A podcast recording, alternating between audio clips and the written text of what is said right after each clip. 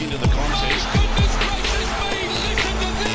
It is Monday, the 7th of June. Welcome to our afternoon sport deep dive. I'm Tim Gilbert. I'm joined by my co host Shane Lee. And Shane Lee, he had everything bar the whistle on the weekend. He was standing on courtside, netball, basketball, hot dogs. Tell us about it. Mate, a whole weekend of kids' sport. Uh, Zara's playing basketball, Abby's playing netball, Thomas was playing rugby, Thomas was playing soccer. It's been a big weekend at the courts, mate. So I'm looking forward to Monday to do some work and get away from uh, kids' sport. That's for sure. Did he get Did he get a few goals? Uh, Tom, what's the latest? Steve Gillis has been on the phone. Yeah, he got three in the weekend, mate. Three, just, yeah. the th- just the three in the weekend, but they played well, and the girls played well as well. So it's um, no, it's good to watch them, but yeah, it's a big commitment, isn't it? Yeah, it is. I just find myself eating about 14 sausages with onion and egg. Doesn't really help my, my dieting process. Uh, all right, we've got a huge show on the way. Coming up, Jaslyn Hewitt, of course, the French Open. So much going on there with Roger Federer pulling out. And Alan Stajcic, former Matildas coach, he's now with the Central Coast Mariners, and they are finals bound.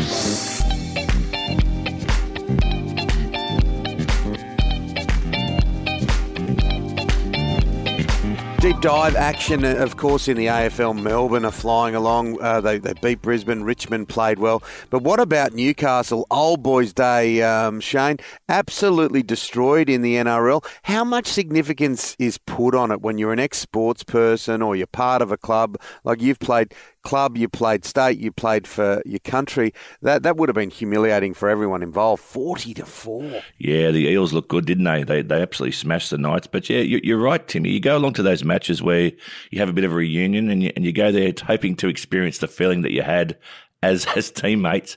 Um, so the boys would have been looking for for a big win from the players on the paddock, but it wasn't to be. The Eels looked unbelievably good, mate. Uh, very very strong, uh, both uh, up front and out wide, mate. They were a, they were a very dynamic team, and they're looking good for the for the finals. Yep, Shano, they weren't very happy. There were no Novocastrian grins yesterday. Absolutely whack. So, uh, coming up on Afternoon Sport, all the news from the French Tennis Open. It is Jaslyn Hewitt.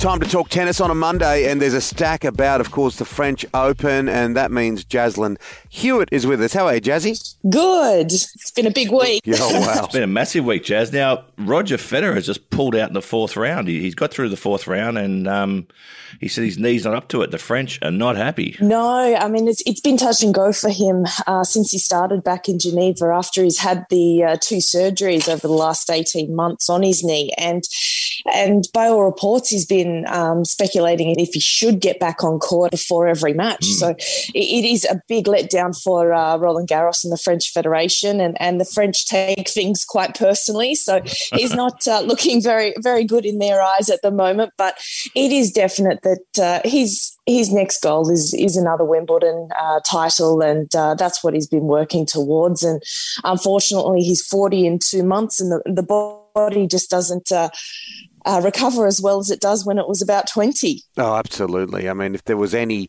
misconception that this was his farewell or his swan song, I think that's out the window now. Yeah, I mean, it's not how you want to finish anything, and this is what he said in all of his press conferences. Um, it, it's not how he wants to leave the game. However, um, he still would have a good crack at Wimbledon. I think he's got to place his bets, uh, hedge his bets in that way. The women's draw is way open now, isn't it? Um, obviously, Ash Barty pulled out. Osaka's out with depression.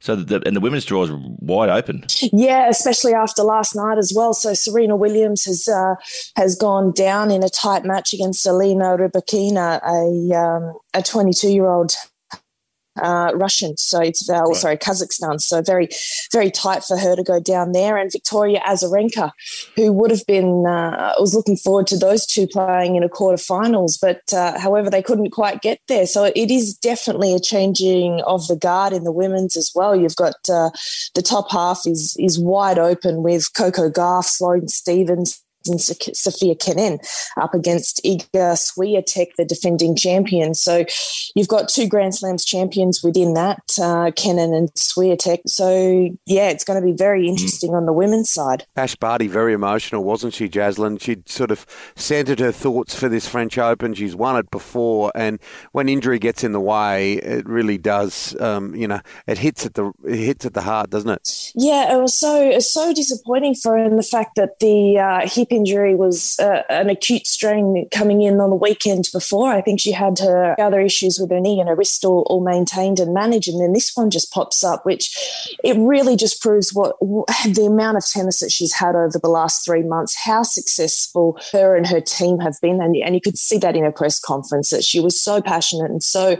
so happy with the, her form and, and being away from home and having having her team around her and their support. So it's very disappointing for her, given that she has. Uh, won Roland Garros previously. However, um, there is another Grand Slam in another four weeks, and that's where they're all looking to peak for again. Um, Jazz, what, what you, what's your take on Naomi Osaka? It's it's a very dividing, um, or at least people that I've spoken to. Half people think if she's playing, she should be doing the interviews, and other people say, well, hang on, the girl's got depression, leave her alone. But where do you sit?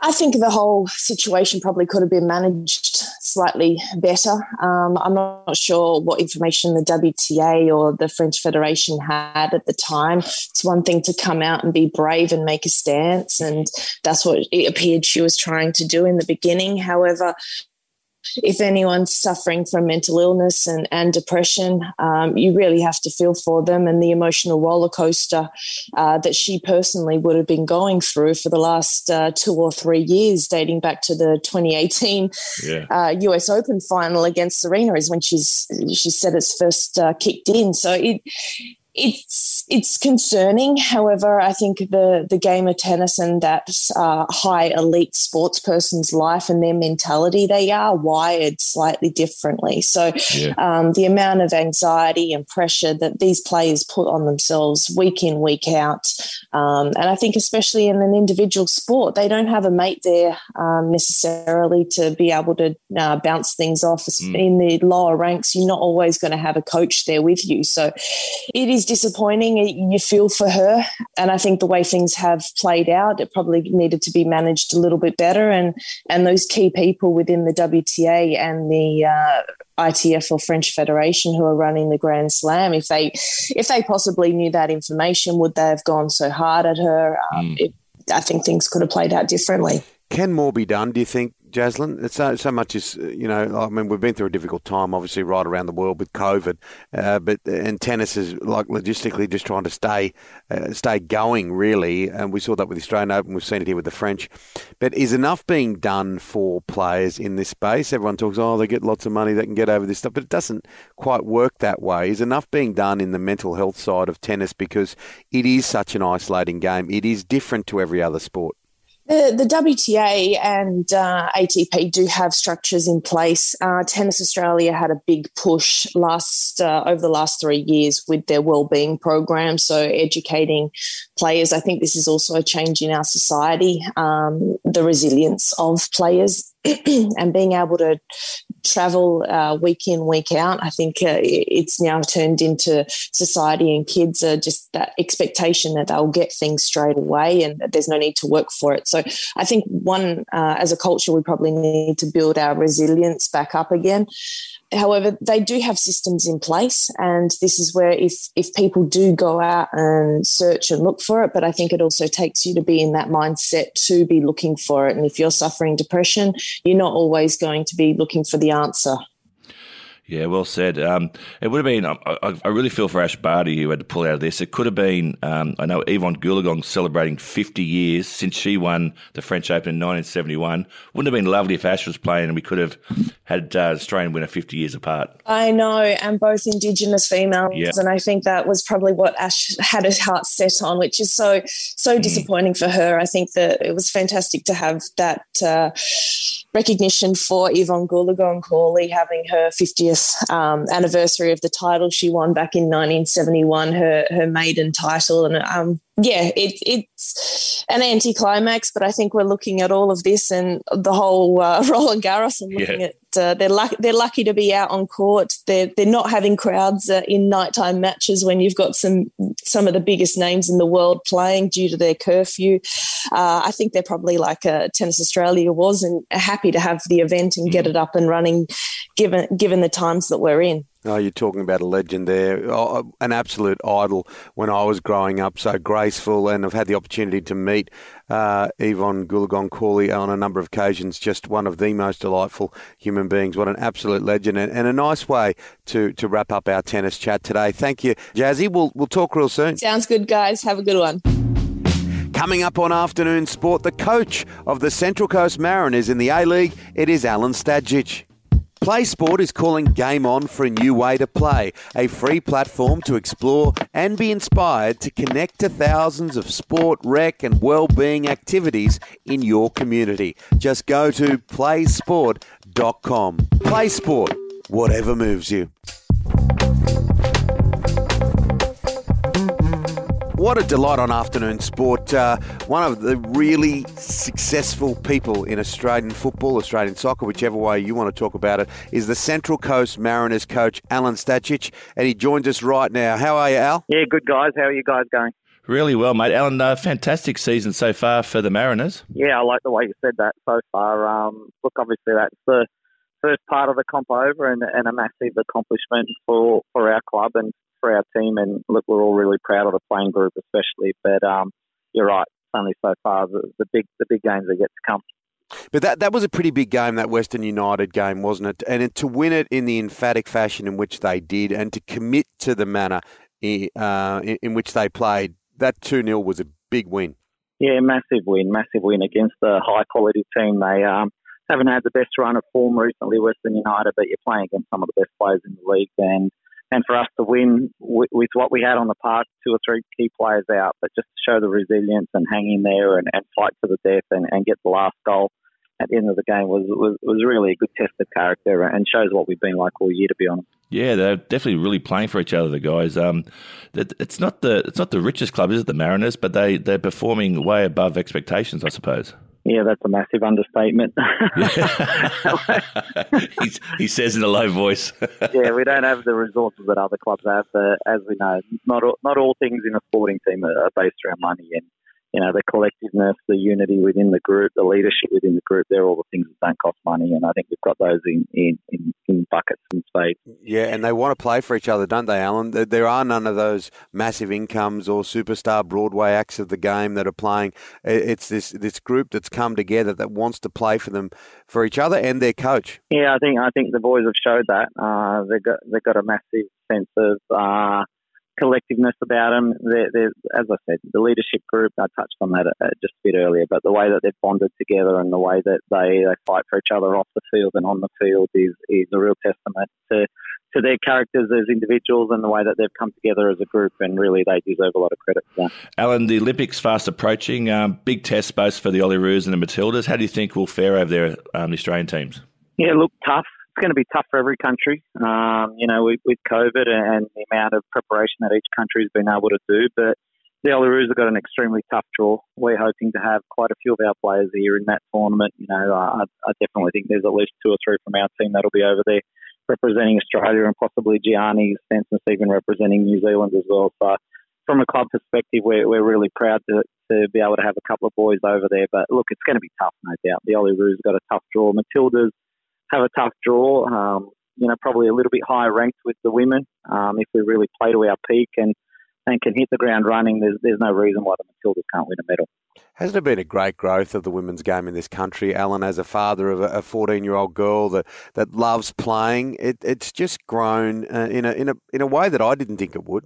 Yeah, look, it's grown exponentially. Probably in the last 10 years, um, it, it had a steady growth probably from 2000, the Sydney Olympics were a massive catalyst, I think, and then from 2000 to 2010, there was there was massive growth, but, but it's been exponential since then. And then the rise of the team and the rise of profile personalities uh, like Sammy Kerr and, and I guess a little bit earlier Ellyse Perry as well, and just having those those names out there in the general public and then becoming household names has really changed the whole tide of, of not only Matildas but I guess women's sport as well. So look, it's been a massive shift, hasn't it, in a short space of time, in, in three to four years, and then the level of professionalism that's come along with that also means that the game will just prosper into the future, and all those codes now have a profile that they probably didn't have even as early as two or three years ago.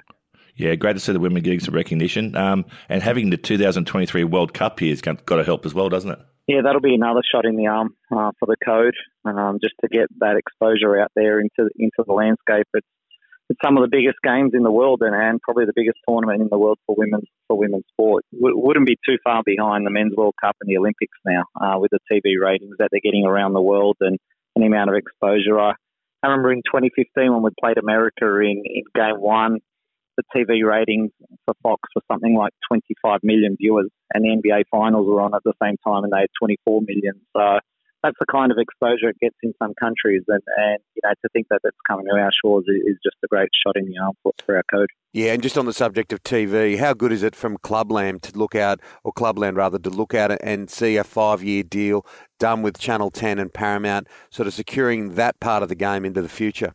Yeah, look, it's it's I was going to say it's paramount. It's uh, it's a foundation for the sport. Yeah, not bad. They might use that. yeah, yeah. I didn't mean that as a pun, but it's obviously a massive, uh, massive injection into the sport, and, and, and good testament to the people who who went in and fought for that deal. But just to know that we've got that security, and probably haven't had that security during the COVID era uh, about what was happening with the league and and where the revenue streams are going to come from, and the separation from from FA as well are all question marks hanging around the sport. So just to have that in the back of our minds and knowing that we've got security and something to build on and work from it is just a massive boost as well for, for the A League and the W League as well. Hey, Timmy, I've never asked you this question. Did you play soccer? Were you, you a goalie or where, where'd you play? Well, I mean, it's quite obvious that I would have been if that was the case. No, I never did. I was was more of a uh, more fast running, slow tackling uh, rugby league player, Patrician Brothers Fairfield. But um, I, have probably been a better observer than I have been a participant over the years. My kids are better than me. But Alan, look, it's, it's always great to have a chinwag. Congratulations with what you've achieved at Central Coast. Um, I, I, know a lot of people in and around the club, and I know what you you do and you don't have, and, and to have done what you have, and to be uh, heading heading to the finals, uh, you must be looking forward to that. Yeah, look, we can't wait. I just I just hope we get a massive crowd out there. I hope we get ten to fifteen thousand out there um, on the weekend and, and come out and support the boys and really show everyone in Australian football that regional clubs are, are, are, critical to the success of our sport. And the more we expand our sport to all the four corners of Australia, the, the healthier sport we'll have. Yeah, good on you, Alan. Well done, mate. Thanks for coming on the show. We really appreciate it. Thank you. Appreciate your support as usual. Thanks. That's it for Afternoon Sport today. We'll be with you Monday to Friday every week. Follow us on your podcast app so you don't miss it. A big thank you today to Alan Stajcic and to Jaslyn Hewitt, and of course our wonderful sponsors, Spartan. Yeah, www.spartansportshq.com. And speaking about kind of wonderful, our producer Dan McHugh. We'll see you tomorrow for your daily dose of sport. We'll see you then, guys. Take care.